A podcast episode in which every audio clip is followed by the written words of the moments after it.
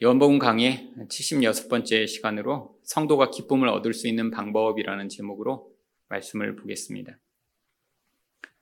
예수님은 자신의 유언과 같은 말씀을 지금 제자들에게 하고 계십니다. 그런데 이 말씀을 이해하지 못한 제자들은 지금 혼란과 근심을 하게 되었죠. 제자들이 이렇게 혼란스럽게 된 이유가 무엇일까요? 예수님은 바로 현실적이고 눈에 보이는 상황만이 아니라 그 이면에 있는 눈에 보이지 않는 영적인 것을 함께 말씀하시고 계셨기 때문이죠. 15절 말씀입니다. 무릇 아버지께 있는 것은 다 내 것이라 그러므로 내가 말하기를 그가 내 것을 가지고 너희에게 알리시리라 하였노라. 지금 예수님이 말씀하고 있는 게 다 아버지 하나님의 말씀이라고 하는 것입니다. 하나님의 말씀이 무엇이죠? 다 영적인 거죠. 영적인 거니까 이 땅이 눈에 보이는 것으로는 잘 이해가 되지 않는 것입니다. 그런데 여기에서 그가 내 것을 가지고 너희에게 알리시리라. 여기서 이 그는 예수님이 계속 말씀하고 계신 성령이시죠. 성령이 오시면 너희가 지금 이해하고 있지 못한 이 하나님의 일에 대해서 그가 다 설명을 해 주실 것이다 라고 지금 이야기를 하고 있는 것입니다. 그런데 이런 영적인 말씀 외에도 지금 제자들을 혼란스럽게 하고 이해하지 못하게 만드는 가장 핵심적인 것이 무엇인가요? 16절 말씀입니다. 조금 있으면 너희가 나를 보지 못하겠고 또 조금 있으면 나를 보리라 하시니. 여러분 예수님이 계속해서 음, 내가 지금 이제 떠나면 너희가 나를 못 볼 거야. 너희는 올 수 없는 곳으로 내가 간다라고 말씀을 하셨어요. 근데 또 내가 금방 와서 너희랑 함께 있을 거야. 라고 같이 말씀을 하시니까 지금 제자들은 도대체 이해가 되지 않는 것입니다. 우리는 이게 무슨 말씀인지 지난 이 요한복음 말씀을 통해 이제 이해하게 되었습니다. 예수님은 육적으로 제자들을 떠나시지만 성령을 통해 제자들과 함께 계실 것임을 말씀하고 있는 것이죠. 그런데 제자들은 이런 말씀을 예수님이 하셨어도 지금 17절, 18절에서 여전히 두 가지가 해결이 되지 않아 계속해서 지금 서로 수군거립니다. 제자 중에서 서로 말하되 우리에게 말씀하신 바 조금 있으면 나를 보지 못하겠고 또 조금 있으면 나를 보리라 하시며 또 내가 아버지께로 감이라 하신 것이 무슨 말씀이냐. 아니 예수님이 도대체 아니 금방 보지 못한다고 했다가 또 이제는 금방 볼 것이다라고 하고 아버지께로 가신다고 그러는데 도대체 그게 무슨 말씀이야? 그리고 18절에서 또 말하되 조금 있으면이라 하신 말씀이 무슨 말씀이냐? 무엇을 말씀하시는지 알지 못하노라. 아니 금방 뭐가 일어날 것처럼 이야기하는데 아, 그들이 보기에는 지금 뭐가 금방 일어날 것 같지 않은 거예요. 근데 지금 이 말씀을 제자들이 하고 계신 상황이 어떤 상황인가요? 바로 몇 시간 후에 이제 예수님이 로마 군병과 또 이 모든 군인들에게 사로잡혀 가셔서 죽임을 당하시기 지금 몇 시간 전에 벌어지고 있는 일입니다. 아, 제자들은 앞으로 벌어질 일을 지금 전혀 알지 못하죠.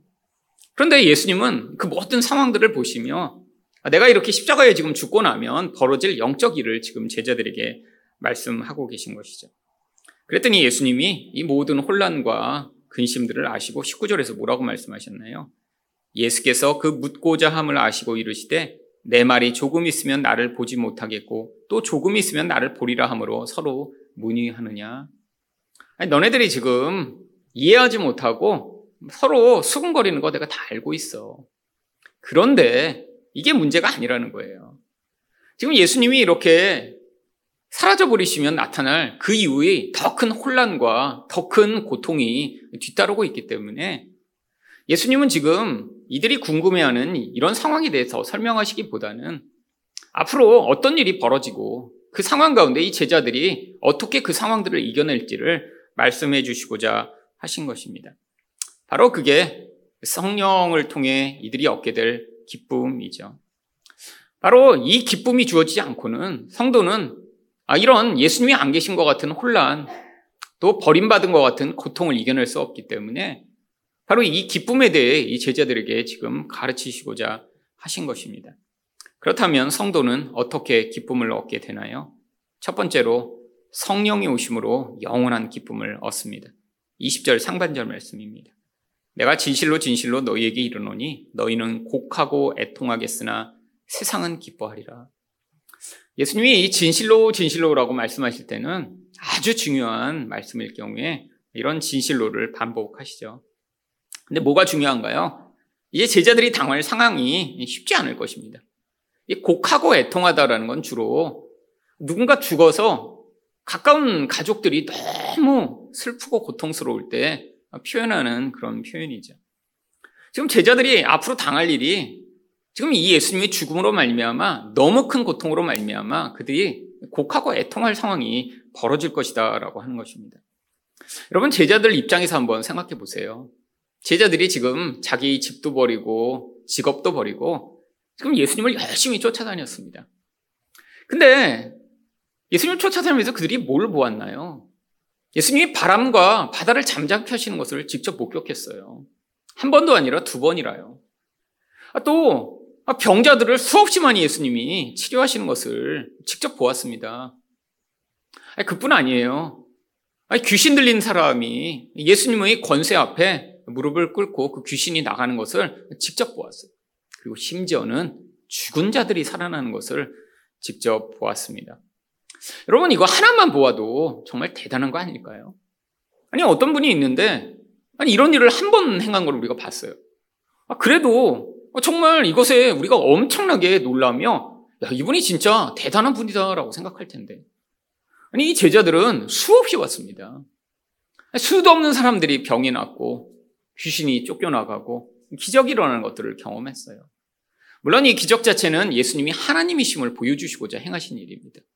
결국 이 모든 것을 통해 눈에 볼 때는 되게 별것 아닌 모습으로 오셨지만 그분이 본질 안에 있는 이 영적 능력이 하나님이심을 증거함으로 말미암아 이 제자들이 주는 그리스도시요 살아계신 하나님의 아들이라고 하는 이런 고백까지 하게 만들었는데 그런데 지금 어떤 일이 일어날 것인가요? 아니 그 예수님이 하나님이신 분이 무기력하게 잡혀 십자가에서 죽으시는 일이 앞으로 몇 시간이 지나면 일어날 것이기 때문에 이 제자들에게는 엄청난 충격과 고통이 찾아올 것임을 예수님이 아시고 이것을 말씀하신 것입니다. 그런데 반면에 세상은 이 일을 통해 엄청나게 기뻐한대요. 아니, 왜 세상이 기뻐하죠? 세상은 우리 예수님이 하나님이신 것이 너무너무 싫기 때문이죠. 여러분, 내가 하나님인 것처럼 세상을 살고, 내게 문제가 없는 것처럼 세상을 살았는데, 진짜 하나님이 오시면 어떤 일이 벌어지나요? 우리가 하나님이 아니라는 사실이 다 폭로되고 아, 우리에게 문제가 많으며 우리가 죄인이라는 사실이 드러나기 때문에 아, 세상은 이 예수님을 싫어할 수밖에 없습니다. 아, 그렇기 때문에 그 예수가 죽임을 당하고 이제 더 이상 그런 자기 죄가 빛 가운데 드러날 일을 걱정하지 않아도 되니까 이 세상은 지금 엄청나게 기뻐할 것이다라고 예수님 말씀하시는 것이죠. 그런데 여러분이 이런 상황에서 아니 지금 이 제자들이 이런 정말 슬픔과 고통 가운데 있는데 이게 끝이 아니라고 예수님이 말씀하십니다. 20절 하반절입니다. 너희는 근심하겠으나 너희 근심이 도리어 기쁨이 되리라. 여러분, 이 성도에게 이 십자가는 굉장히 어려운 것입니다. 사실 예수를 믿을 때도 이 십자가의 길을 통과하는 것 자체가 마치 우리에게 근심이 되는 것 같아요. 아니, 예수를 처음 믿으면 다 예수님을 어떤 분으로 기대하나요? 우리는 이 십자가는 쏙 빼놓고, 아, 그분이 강력한 분이라 우리를 문제가 있을 때마다 도와주고, 아, 힘이 넘쳐서, 아니, 그 강력한 힘과 능력과 영광으로 우리에게 도움이 되는 분이 되기를 바라는데, 아, 예수님이 이렇게 무력하고 힘이 없는 것처럼 느낄 때가 있어요. 이게 바로 성도가 걸어야 될 십자가의 길입니다. 하나님은 우리에게 세상의 그런 가짜 신처럼 우리 욕망을 채워주고 우리가 원하는 것들을 채워줌으로 말미암아 자 내가 이렇게 좋은 걸 너에게 줄 테니까 나를 따르라고 요구하시는 분이 아니세요. 이 세상의 관점과 눈에서는 우리 예수님이 마치 이렇게 십자가에 매달려 죽어버리신 것처럼 되게 무기력하게 나타나십니다. 이분은 왜 그런 줄 아세요? 여러분 이 세상의 가짜 우상들처럼 인간이 욕망하는 것을 이루어주는 그런 신으로서는 우리 하나님이 우리와 온전한 관계를 회복할 수 없기 때문이죠. 여러분, 예수님이 오신 진짜 목적이 무엇인가요? 여기에서 우리가 뭔가 좀 부족하니까 그 도움을 주신 뒤에 그 도움으로 말미암아 우리가 이 땅에서 잘 먹고 잘 살도록 도와주시기 위해 오신 것이 아닙니다. 진짜 영원한 문제인 이 죄 문제를 해결해야 아, 그래야 이 땅이 끝나고 하나님 나라에서 우리가 영원히 하나님과 살 수 있기 때문이죠. 여러분, 그러니까 이 죄 문제가 해결되기 위해서는 반드시 이 십자가라고 하는 과정이 꼭 필요한 것입니다. 그런데 예수님과 이 영적인 문제가 해결되지 않은 사람은 여전히 이 예수님을 많은 우상들 중에 하나로 생각하기가 쉬운 것이죠. 여러분, 그래서 성도의 인생 가운데도 바로 이 예수님이 나의 문제를 해결해 주는 분, 그런 수준이 아니라 그런 기대감이 다 깨어지고 어쩌면 이 십자가를 마주해야 하는 순간이 있습니다. 여러분, 이 십자가가 인생 가운데 정말로 중요한 것이며 우리 인생 가운데도 이 죄 문제가 해결되는 것이 아, 내가 조금 잘 먹고 내가 조금 성공하고 내가 조금 이 세상에서 잘난 존재가 된다는 것보다 훨씬 더 중요하다는 사실을 깨닫게 되는 것.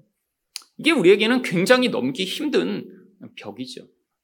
여러분, 근데 이 벽을 넘지 못하면 마치 제자들처럼 지금 예수님을 쫓아다니는 진짜 동기가 무엇이었나요? 예수님과 같이 십자가의 길을 걷고자 하는 게 아니었어요. 이 제자들은 이 예수님을 통해서 이 나라를 다스리는 그런 놀라운 역할을 하고자 하는 그런 사람들이었습니다. 아, 그래서 바로 이 예수님의 말씀을 듣기 몇 시간 전에도 지금 서로 싸우고 다퉜어요. 내가 더 높은 자리에 서겠다고. 아, 지금 상황을 보니까 예수님이 예루살렘으로 가시는데 아, 저기에서 예수님이 이 정권을 뒤집고 권력을 잡으시겠다 이런 생각을 하게 되니까 서로 싸우고 청탁하고 여러분 이게 신앙의 아주 중요한 분기점입니다.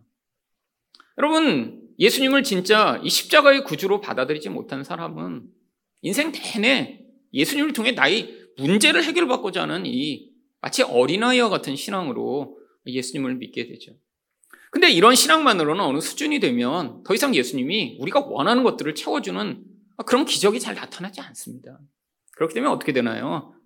사실 여기 나와 있는 이 제자들처럼 슬픔과 근심에 빠지게 되는 경우가 많이 있죠. 여러분, 제 인생을 돌아봐도 사실 제 인생이 진짜 영적으로 성장했다라고 느끼는 그 분기점이 바로 이런 지점이었습니다. 인생에서 문제가 닥치고 고난이 깊어졌다고 생각하는 그 가장 절정의 순간에 예수님이 내가 원하는 방식으로 나의 문제를 해결해 주시거나 아니 나를 도와주셔서 병이 들었으면 병도 좀 낫게 하시고 돈이 없을 때는 또 돈도 좀 벌게 하시고.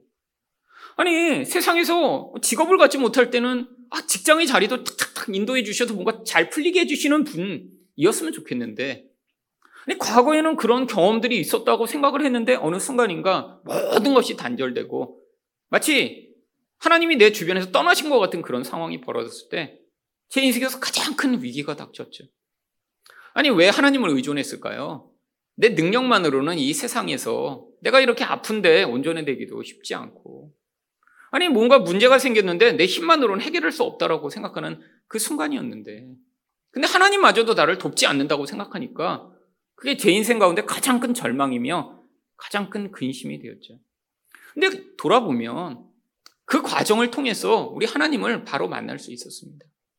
하나님이 진짜 원하신 것은 제가 예전에 저희 본질에서의 그 근원적 죄가 해결되지 않은 채로 그냥 상황만 조금 좋아져서 그냥 그 위기만 조금 지나가서 아 그래서 지금 잘 먹고 잘 사는 그런 자가 되는 것이 하나님의 목적이 아니라 이 본질 안에 있던 이 죄가 해결되어야 그래야 진짜 하나님이 주시고자 하는 온전한 만족과 기쁨의 자리로 인도해 나가실 수 있는 것이죠.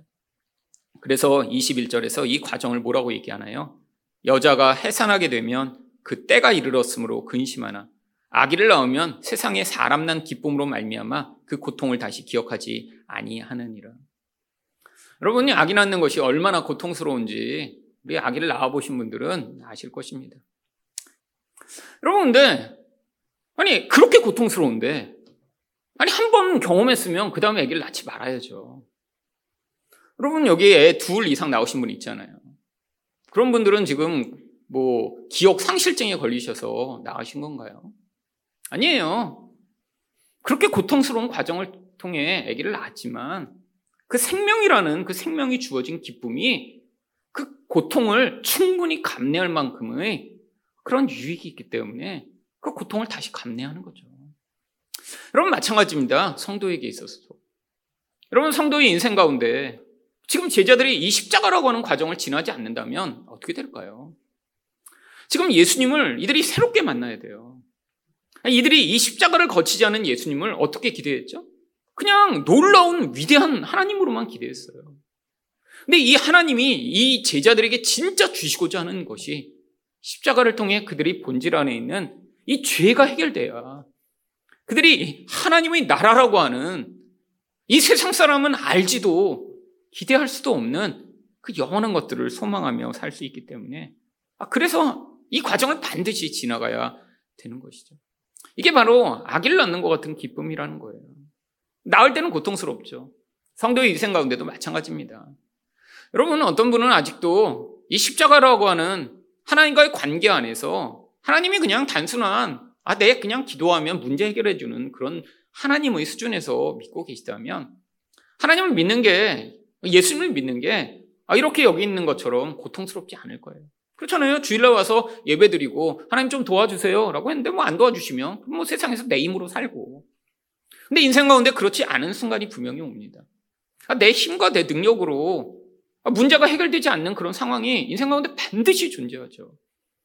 여러분, 때의 문제죠. 어떤 사람은 일찍 그런 과정을 지나가기도 하고요. 어떤 사람은 나이가 들어서 경험하기도 하죠. 근데 그걸 경험할 때 어떤 과정 같나요? 아니, 내가 내 힘으로 해결이 안 되니까 그게 그렇게 힘든 거고, 이겨낼 수 없는 것 같지만, 이 과정을 통해 우리 예수님이 진짜 우리 죄를 해결하여 우리를 진짜 참 기쁨의 자리로 인도하시는 분이라는 사실을 경험해야 그래야 참 기쁨을 경험할 수 있는 것이죠. 바로 그래서 22절에 지금은 너희가 근심하나 내가 다시 너희를 보리니 너희 마음이 기쁠 것이요 너희 기쁨을 빼앗을 자가 없으리라. 여러분 빼앗기지 않는 기쁨 이게 바로 영원한 기쁨입니다. 여러분 이 세상에서의 기쁨은 어떤가요? 아, 금방 사라져요. 왜 사라지죠? 아, 그, 그 기쁨이라는 게 우리를 영구적으로 만족시킬 수 없을 뿐 아니라 그 기쁨을 빼앗는 수없이 많은 상황들이 존재하기 때문이죠. 여러분, 맛있는 걸 먹어서 기쁠 수 있어요. 근데 그게 지속되지 않잖아요. 왜? 배고픔이라고 하는 것으로 그 기쁨을 주던 상황이 변하니까 금방 그 기쁨이 빼앗깁니다. 여러분, 아기 낳았을 때 기쁘죠. 여러분 그런데 그 기쁨이 금방 빼앗깁니다. 왜죠? 아이가 자라나가며 부모 갈등을 빚고 자기 독자적으로 서려고 하며 자기 고집을 피울 때 결국 낳았을 때의 그런 모습과는 또 다른 존재로서 그 대상들을 반응해야 하는 게 쉽지 않은 것이죠. 세상의 모든 것들은 그래서 다 빼앗길 기쁨이에요. 일시적인 것이라는 것이죠. 근데 하나님이 우리에게 주시고자 하는 기쁨, 성령으로 말미암아 이 십자가를 통과한 자들이 경험한 이 기쁨은 빼앗기지 않는 영원한 것입니다. 여러분 이것에 대해 예수님은 지금 계속 반복적으로 말씀하고 계세요. 우리는 예수님을 통해 뭔가 좋은 것을 얻기를 원하지만 이 최고 좋은 게 바로 성령을 주시는 것이라는 거예요. 이 성령이 우리에게 오셔야 이분이 참 기쁨으로 인도할 바로 이 모든 죄의 문제를 해결해 주시며 우리를 그 놀라운 온전한 만족과 기쁨을 누리는 하나님의 원래 디자인하신 모습대로 우리 인생을 이끌어 가시기 때문입니다. 그래서 14장 18절과 19절에서도 예수님이 뭐라고 말씀하셨나요? 내가 너희를 고아와 같이 버려두지 아니하고 너희에게로 오리라. 조금 있으면 세상은 다시 나를 보지 못할 것이로되 너희는 나를 보리니 이는 내가 살아있고 너희도 살아있게 했습니다. 여러분 이 세상적인 관점에선 이해할 수 없죠. 아니 예수님이 지금 승천하여 하늘로 올라가셨어요. 근데 또 다시 내려와 제자들과 함께 계시겠대요. 여러분, 근데 왜 함께 계시겠다라는 거예요? 이 십자가를 가르치셔서 바로 인생 가운데 가장 우리가 해결해야 될 중요한 문제가 돈 문제도 아니고 그냥 내 세상에서의 뭐 좋은 학교 가는 것도 아니고 진짜 이 죄가 해결되지 않은 채로 사는 인생이 가장 기쁨 없이 사는 존재라는 것을 가르치시고자 하는 것입니다. 여러분 성령이 오셔서 그래서 하시는 가장 중요한 일은 바로 우리에게 이 죄의 심각성에 대해서 가르치시는 거예요. 여러분 죄가 만들어낸 이 하나님과의 단절, 이익과의 단절, 결국 세상에서 이 죄 때문에 끊임없이 유혹받고 끊임없이 눈에 보이는 것밖에 의존하지 못하고 살아가는 인생이 만들어내는 결과는 결국 슬픔이며 근심이며 고통일 수밖에 없습니다. 그래서 예수님이 일시적으로 떠나시지만 성령이 오시는 것이 유익인 것이죠. 7절 말씀입니다. 그러나 내가 너희에게 실상을 말하노니 내가 떠나가는 것이 너희에게 유익이라. 내가 떠나가지 아니하면 보혜사가 너희에게로 오시지 아니할 것이요 가면 내가 그를 너희에게 보내리니. 여러분 예수님 대신에 성령이 오셔서 그래서 우리에게 어떤 일들을 하시나요? 이 참 기쁨의 근원이 되는 소망에 대해서 가르쳐 주십니다. 로마서 15장 13절을 보시면 소망의 하나님이 모든 기쁨과 평강을 믿음 안에서 너에게 충만하게 하사 성령의 능력으로 소망이 넘치게 하시기를 원하노라. 여러분 세상에 살 때 참 소망이 없는 자는 빼앗기지 않는 이 영원한 기쁨을 누릴 수가 없습니다. 여러분 뭔가 좋은 걸 가졌다고 생각해 보세요. 근데 그게 언젠가 사라져요. 없어져요. 견고하지 않아요. 근데 어떻게 참 기쁨, 영원한 기쁨을 누릴 수 있겠습니까? 아니 너무 좋은 게 주어져서 야 이거 참 좋다 그랬는데 그게 사라져 버릴 거라면요. 나중에는 아무 소용이 없다면요. 그러면 금방 또 불안해지겠죠. 여러분 그게 인생이잖아요. 여러분 세상에서 아무리 좋은 걸 가져도 우리는 결국 나이가 들게 되고 이 땅을 떠나게 됩니다. 아니 그렇게 되니까 점점 불안해지는 거예요. 여러분 진시황이 그랬죠. 진시황이 중국 최초로 중국을 다 통일했습니다. 그 전까지는 수천 년 동안 수백 개의 나라가 상견하며 없어지며 계속 끊임없는 싸움을 했어요. 아니 그런데 최초로 통일을 나서 모든 좋은 것을 다 누리기 시작했습니다. 근데 그게 40살밖에 안 됐을 때예요. 아, 그러고 나더니 그 모든 것을 다 가졌는데 그 순간 찾아온 게 죽음에 대한 불안감이었습니다. 아니, 모든 걸 다 통일했어요. 이 세계의 모든 좋은 걸 다 가져요. 모든 아름다운 여자를 아방궁에 수천 명을 모아놓고 자기 그런 쾌락의 대상으로 삼고 그랬는데 그 순간 찾아오는 그 두려움. 왜? 어, 이제 곧 죽으면 이거 어떻게 해? 그때부터 집착한 것이 무엇이죠? 불로장생입니다. 여러분 그래서 두 가지를 했어요. 주변에 이런 술법사들 통해서 영원히 살려면 어떻게 해야 되냐? 그랬더니 주변의 술법사들이 알려준 한 가지 방법이 수은을 가까이 하시면 오래 살 수 있습니다. 네, 무식한 거죠. 그래서 이 진시황이 뭘 했냐면 자기가 사는 궁궐에다 엄청나게 커다란 연못을 파놓고 거기다 전국에 있는 모든 수은을 모아다가 수은 연못을 만들었어요. 자주 가서 그 수은 연못에서 목욕도 하고 그래서 아마 일찍 죽었던 것 같아요. 수은 중독으로. 그리고 불안한 거예요. 그것만으로는. 그래서 뭘 했죠?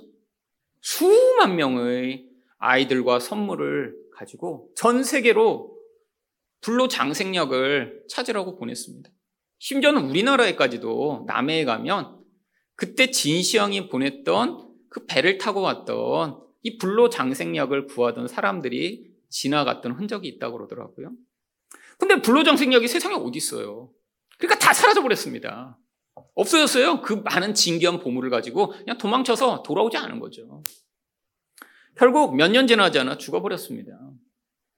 아니, 아무리 좋은 걸 가져도 영원하지 않으니까 결국에는 기쁨을 얻는 게 아니라 그 돌이킬 수 없는 깊은 불안과 두려움에 의해 오히려 생명을 단추력하는 결과가 나타난 것이죠. 여러분이 여러분이 이 땅에서 누리는 것도 그렇습니다. 우리에게 이 참 소망이 없다면 영원한 하나님 나라에 대한 약속이 우리에게 없다면 여러분 지금 아마 여러분은 다 불안한 가운데 사셔야 돼요. 여러분 이 땅이 얼마나 지속될까요? 이 세상은 끊임없이 변하고 상황은 유동합니다. 아니 그리고 이 세상에 살며 우리는 우리 힘으로 해결하는 데는 수없이 많은 환란을 지나가게 돼 있어요. 여러분 그때 성령이 하시는 일이 무엇인가요? 데살로니가 전서 1장 6절을 보시면 또 너희는 많은 환란 가운데에서 성령의 기쁨으로 말씀을 받아 우리와 주를 본받은 자가 되었습니다.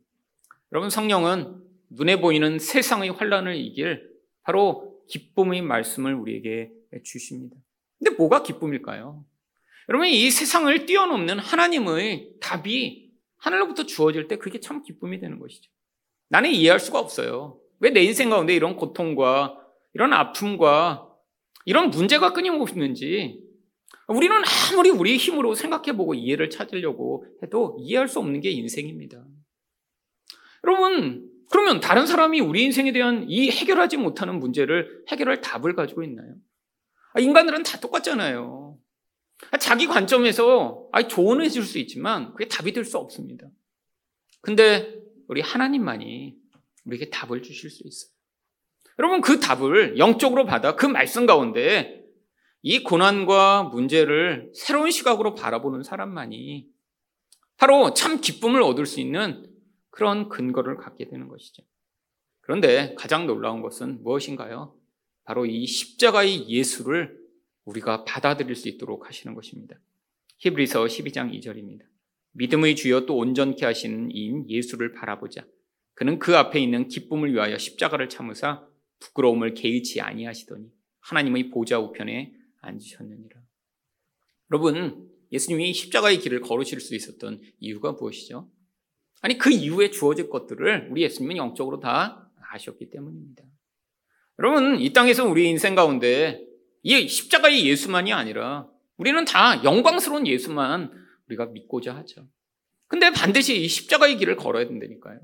십자가의 예수가 우리 인생에서 누구보다 중요하며 아, 그것으로 말미암아 인생 가운데 주어질 이 진짜 문제는 우리 영혼 안에 뚫린 이 영원한 공허, 영원한 죄의 문제임을 깨달아 아, 하나님이 인생 가운데 이 고난의 과정을 통해 결국 영원한 기쁨의 자리로 우리를 인도하시는구나라는 사실을 깨달은 자만 이 참 기쁨을 누릴 수 있습니다. 바로 이 성령으로 말미암아 여러분 이런 기쁨을 맛보는 여러분 되시기를 축원드립니다. 두 번째로 성도는 어떻게 기쁨을 얻게 되나요? 사랑함으로 참 기쁨을 얻습니다. 23절 상반절입니다. 그날에는 너희가 아무것도 내게 묻지 아니하리라. 아, 지금은 제대로 이해를 못하니까 계속 어, 이거 맞는 얘기야? 도대체 무슨 얘기야? 라고 수근거리며 질문했는데 그날 이 성령이 오셔서 이제 가르치시게 되면 더 이상 묻지 않아도 된다는 거예요. 왜죠? 14장 26절을 보시면 보혜사 곧 아버지께서 내 이름으로 보내실 성령 그가 너희에게 모든 것을 가르치고 내가 너희에게 말한 모든 것을 생각나게 하리라. 바로 성령이 오시면 우리가 지금 해결하지 못하는 이 모든 영적인 문제에 대한 답을 그분으로부터 받게 되는데 이게 바로 예수님이 하신 말씀이라는 거예요. 예수님의 말씀을 지금 제자들은 영적으로 이해하지 못하니까 지금 너무 혼란 가운데 있습니다. 도대체 무슨 얘기야? 왜 자꾸 떠나신다고 그래? 아, 근데 어떻게 다시 오신다고 그래? 근데 이 성령을 통해서만 이걸 알게 되는 거예요. 여러분, 이게 그러니까 예수 믿는 신비죠. 여러분, 예수를 믿게 될 때 우리가 의지를 발휘해서 믿는 게 아닙니다. 성령이 마음 가운데 바로 이것들을 받아들일 수 있도록 역사하시지 않으면 우리는 절대로 이 십자가와 이 부활의 신비를 받아들일 수 없죠. 그런데 바로 이렇게 성령을 통해 이렇게 예수님이 하신 말씀들을 아는 자들은 결국 기도의 응답을 받게 됩니다. 23절 하반절입니다. 내가 진실로 진실로 너희에게 이르노니 너희가 무엇이든지 아버지께 구하는 것을 내 이름으로 주시죠. 여러분 하나님께 이렇게 간구하면 뭐든지 다 주신다라고 이야기를 하는데 이건 이제 문맥이 있는 것이죠. 도대체 이 모든 것이 무엇일까요? 아무거나 구하면 다 주세요. 이건 경험적으로 아니라는 걸 여러분 경험하셨을 거 아니에요. 여러분, 하나님께 뭐 원하는 걸 구하면 하나님이 다 안 주십니다. 근데 왜 여기는 이렇게 모든 것이라고 해놨죠? 이 성경에 많은 부분들이 문맥에 따른 문법에 의해서 의미가 부여되기 때문에 그렇습니다. 요 절만 떼어내서 보면 아무거나 하나님이 다 주신다라는 것 같지만 아, 그게 아니라는 거죠. 이 모든 것은 예수님이 말씀하셨던 바로 그 모든 것을 다 주시겠다라고 하는 거예요. 여러분, 앞에서도 똑같은 말씀을 사실 여러 번 하셨습니다. 14장 13절과 14절에서도요. 너희가 내 이름으로 무엇을 구하든지 내가 행하리니 이는 아버지께로 하여금 아버지로 하여금 아들로 말미암아 영광을 받으시게 하려 함이라. 내 이름으로 무엇이든지 내게 구하면 내가 행하리라. 근데 여기서 단서가 있습니다. 예수님 이름으로 구해야 돼요. 기도할 때 우리가 예수 이름으로 기도합니다. 아멘이라고 하는 그거 말고요. 이 예수 이름으로 구한다는 게 뭐라고 말씀드렸나요? 마치 예수님인 것처럼 구해야 된다는 거예요. 여러분, 예수님이시라면, 아, 요번에 제가 대학교 시험 보는데 더 좋은 학교 갈 수 있도록 도와주시옵소서. 이렇게 구하실까요? 예수님이라면, 아, 나를 미워하는 저놈은 승진해서 탈락하게 해주시고 저만 높은 자리에 올라가게 해주세요. 라고 기도하실까요?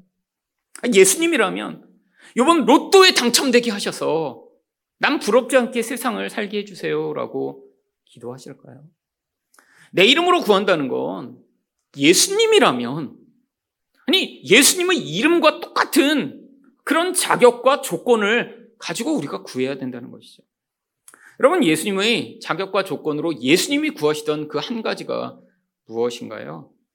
바로 요한복음 15장 16절과 17절을 보시면 내 이름으로 아버지께 무엇을 구하든지 다 받게 하려 함이라 내가 이것을 너희에게 명함은 너희로 서로 사랑하게 하려 함이라. 예수님이 요구하신 건 딱 하나입니다. 우리가 사랑하는 자가 되도록 하시는 거예요. 여러분, 근데 이 사랑이라는 게 뭐죠? 좋아하는 게 아닙니다. 여러분, 예수님이 요구하신 사랑은 누군가를 다 좋아하게 되는 게 아니에요. 성경이 얘기하는 사랑은 싫어해도 그 대상에 관계없이 자기를 희생하고 섬겨서 그 대상의 영적 유익을 추구하는 게 사랑이기 때문에 미워하는 사람을 사랑할 수 있습니다. 얼마든지요. 그래서 원수도 사랑이 가능한 거죠. 근데 그건 우리는 절대 할 수가 없어요. 왜? 우리는 누군가 미워하면 나를 희생해 그 대상의 유익을 추구하는 게 죽기보다 싫습니다. 이게 인간이 하나님처럼 되고자 하는 죄성 때문이죠. 아니, 누군가 싫은 사람이 있으면 어떻게 해주고 싶어요? 자기를 희생하고 싶습니까? 아니죠. 나는 절대 포기하지 못하죠. 어떻게 하고 싶어요? 그 대상을 짓밟고 그 대상에게 보복하고 싶은 게 이게 가장 인간의 기본적 정서죠. 근데 이것을 가능하게 하는 게 성령이라 하시는 거예요. 여러분, 우리는 노력해서 원수를 사랑할 수 없습니다. 그건 노력의 차원을 넘어서는 거예요. 여러분, 우리는 누군가 싫고 믿고 마음에 안 들면 절대로 그 대상을 향한 하나님이 요구하시는 이런 온전한 관계로 나아갈 수 없습니다. 근데 하나님은 하실 수 있어요. 여러분, 성경의 전체가 그 이야기입니다. 여러분, 우리가 하나님이 예뻐서 우리를 사랑하셨나요? 아, 뭔가 너무 착해 보여.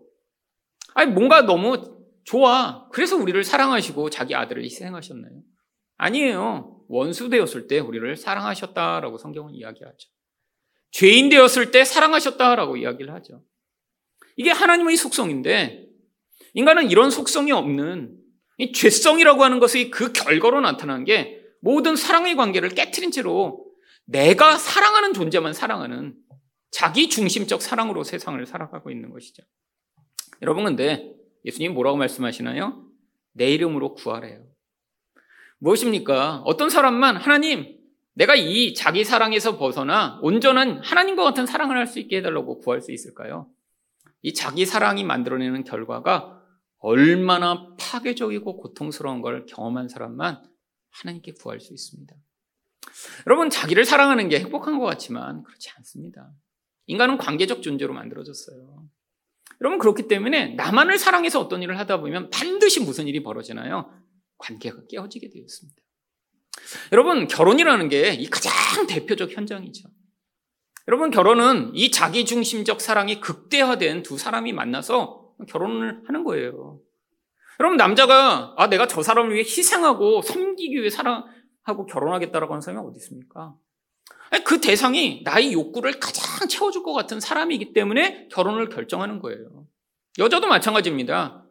저 남자가 나의 욕구를 가장 채워줄 것 같기 때문에 그 사람을 선택한 거예요. 다른 많은 사람 중에. 여러분, 그러니까 결혼이라는 자리에서 우리는 결국 자기의 가장 자기중심적 욕구를 가진 채로 결혼을 합니다. 근데 결과가 무엇이죠? 이 자기중심적 욕구는 인간을 통해 서로 채워질 수가 없어요. 여러분, 남자가 원하는 그런 여러 가지 욕구들이 아니, 결혼한 그 대상을 통해 온전히 채워준 사람이 세상에 있을까요? 여러분, 예뻐서 결혼했어요. 그럼 그 예쁜 거 하나는 채워줬죠. 근데 나머지는요, 예쁜 사람은 대부분 못 됐습니다. 아, 자기가 예쁜 줄 알고 지 잘난 맛에 살아요. 그러니까 결혼해보니까 예쁘긴 해요. 예쁘긴 해요. 근데 결혼해서 예쁜 걸로 계속 살 수 있나요? 계속 짜증내고, 화내고, 하인 부리시듯이 막 부리고, 아, 지 욕구가 조금 좌절되면 소리 지르고, 아, 그러면 못 견디죠. 여러분, 그래서 그렇게 예쁜 사람들이랑 결혼한 사람들이 얼마 지나지 않아 이혼하고 하는 경우들이 흔한 거예요. 여러분, 여자도 마찬가지죠. 여자가 기대하는 욕구가 뭔가요? 안정감, 나만을 끊임없이 사랑해주는 남자. 아니, 이, 결혼하기 전에 다 남자들 그렇게 해서 결혼하잖아요. 너만 사랑할게. 어, 그리고 마치 그럴 것 같아요. 막. 그냥 막 집에 돌아가는데 두 시간 걸리는데 막 집에까지 왔다가, 아, 오빠 괜찮아? 괜찮아, 괜찮아. 그 다음에 또 집에 두 시간 가. 어, 그래서 나를 위해서 저렇게 시간을 보내며 모든 것을 헌신할 것 같아. 결혼해 보니까 10분도 데리러 안 와. 아, 조금 일로 오면 안 돼? 아, 내가 거기까지 갔다가 어떻게 해? 그러면 20분 걸리잖아. 그런 마음에 어떤 마음이 들죠? 그러면 배신감이 들잖아요. 아니, 돈이면 내 안정감과 내 평안이 보장될 거라고 착각을 하고 결혼했어요. 그러니까 부자였어요. 근데 여러분, 돈으로 해결되나요? 아니, 정말 돈으로 이 땅의 안정감과 만족이 다 채워지나요? 그게 채워지지 않으니까 돈이 많을수록 더 허망한 일에 돈을 계속 쓰게 되죠. 근데 뭐 아무리 좋은 거를 많이 가지고 사도 이 인간의 공허감을 절대로 채울 수 없습니다. 결국 그래서 이 욕구를 상대방에게 극대화해서 결혼하면 결혼할수록 결혼이 더 불행한 거예요. 차라리 인생의 어떤 여정을 지나면 아, 이 사람이 나를 채워주지 못하는구나. 실망도 많이 경험하고. 아, 그래서 아, 예수님이 나의 인생의 주님이시구나. 아, 그래서 어느 정도의 이런 사람을 통해 나의 이 근원적 욕구를 채우고자 하는 이 열망이 어느 정도 잠잠해진 사람이 결혼하면 그래서 결혼하면 훨씬 더 행복할 수 있습니다. 근데 너무 젊은데 아직 이런 경험 없이 어떤 사람을 통해서만 내 욕구를 채우고자 하는 이 자기중심적 사랑이 극대화된 사람들은 결국 이 결혼이라는 이 상황 앞에 결국 그 모든 욕구의 그 문제가 다 폭발하듯이 드러나는 것이죠. 아기만 하나 생겨도 너무너무 그래서 관계가 힘들어집니다. 왜? 아기라는 존재는 어떤 존재예요? 두 사람의 이 자기중심적 욕구가 이제는 그거를 계속 추구해 갖고는 이 결혼 관계가 유지되지 않는 거예요. 이 아기만 하나 생겨도. 이게 너무 강렬한 사람들은 아기 하나도 그래서 못 보고 어떻게 돼요? 거기에서 서로 싸우고 미워하고 아 내가 이렇게 봤는데 넌 뭐하냐? 서로 남을 비난하고 서로 자기 욕구만을 주장하다가 결국 이 결혼이라는 게 지옥 같다라는 생각을 하게 되는 순간이 오게 되죠. 아니, 성도도 그럴 수 있습니다. 아니, 자기 욕구를 위해 어떤 일을 해요. 우리는 다 그렇게 해서 뭔가 시작하잖아요. 근데 거기에서 뭘 경험하면 돼요? 아, 이 자기중심적 사랑이라는 것이 결국 진짜 만족을 가져올 수 없구나라는 사실을 고백해야 하나님한테 뭘 간구할까요? 예수님이 요구하셨듯이 저도 사랑하는 존재가 되게 해주세요. 여러분 이게 모든 것을 좋아하는 사람이 되는 것이 아닙니다. 여러분 그래서 이 사랑을 경험하는 것이 바로 요한복음 15장 11절과 12절에서 뭐라고 말씀하시나요? 내가 이것을 너희에게 이름은 내 기쁨이 너희 안에 있어 너희 기쁨을 충만하게 하려 함이라. 내 계명은 곧 내가 너희를 사랑한 것 같이 너희도 서로 사랑하라 하는 이것입니다. 사랑해야 하나님이 우리에게 주실 수 있는 참 기쁨을 누릴 수 있습니다. 여러분, 이 사랑을 우리는 노력해서는 얻을 수 없어요. 그러니까 기도하셔야 돼요. 근데 언제 기도하실 수 있나요? 여러분의 자기 사랑만으로는 절대로 불가능하다는 사실. 이것을 깨달은 자만 기도할 수 있습니다. 여러분, 그래서 기도하면 어떻게 된다고 24절에 마지막으로 말씀하시나요? 지금까지는 너희가 내 이름으로 아무것도 구하지 아니하였으나 구하라 그리하면 받으리니 너희 기쁨이 충만하니라. 여러분 사랑을 간구해 보세요. 아니 이제까지 여러분이 기도하지 않으셨다면 하나님 이 자기 사랑 말고 예수님이 우리에게 주시고자 하는 이 참 사랑을 하나님 저도 하나님 가질 수 있도록 은혜를 달라고 여러분 기도해 보세요. 그럼 하나님이 어떤 일을 하실까요? 이 성령을 통해 역사하시겠다라는 거예요. 어떻게요?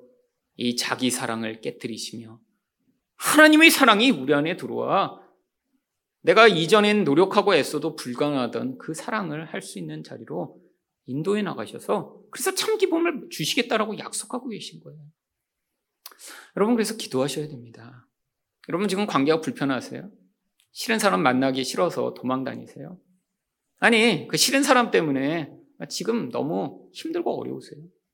여러분 지금 기도하실 때예요. 여러분 다른 걸로 해결 안 되잖아요. 제일 힘 해결 안 되는 게 무엇인가요? 우리가 사랑하기 어려운 사람이 이 자기 사랑으로 사랑하려고 애쓰지만 실패한 사람이 사실 우리 주변에 너무 가깝게 있다는 게 우리 가장 큰 문제죠. 사실 우리 가족, 우리 가장 가까운 부모, 가장 가까운 친구가 사실은 이런 자기 사랑만으로는 해결 안 되는 그런 사람들로 우리에게 주어진 경우가 많이 있습니다. 그때 어떻게 하셔야 돼요? 예수 이름으로 기도하시면 하나님이 여러분을 이 참 기쁨을 맛볼 수 있는 자리로 인도하심으로 바로 예수의 제자처럼 살아갈 수 있는 은혜를 주실 것입니다.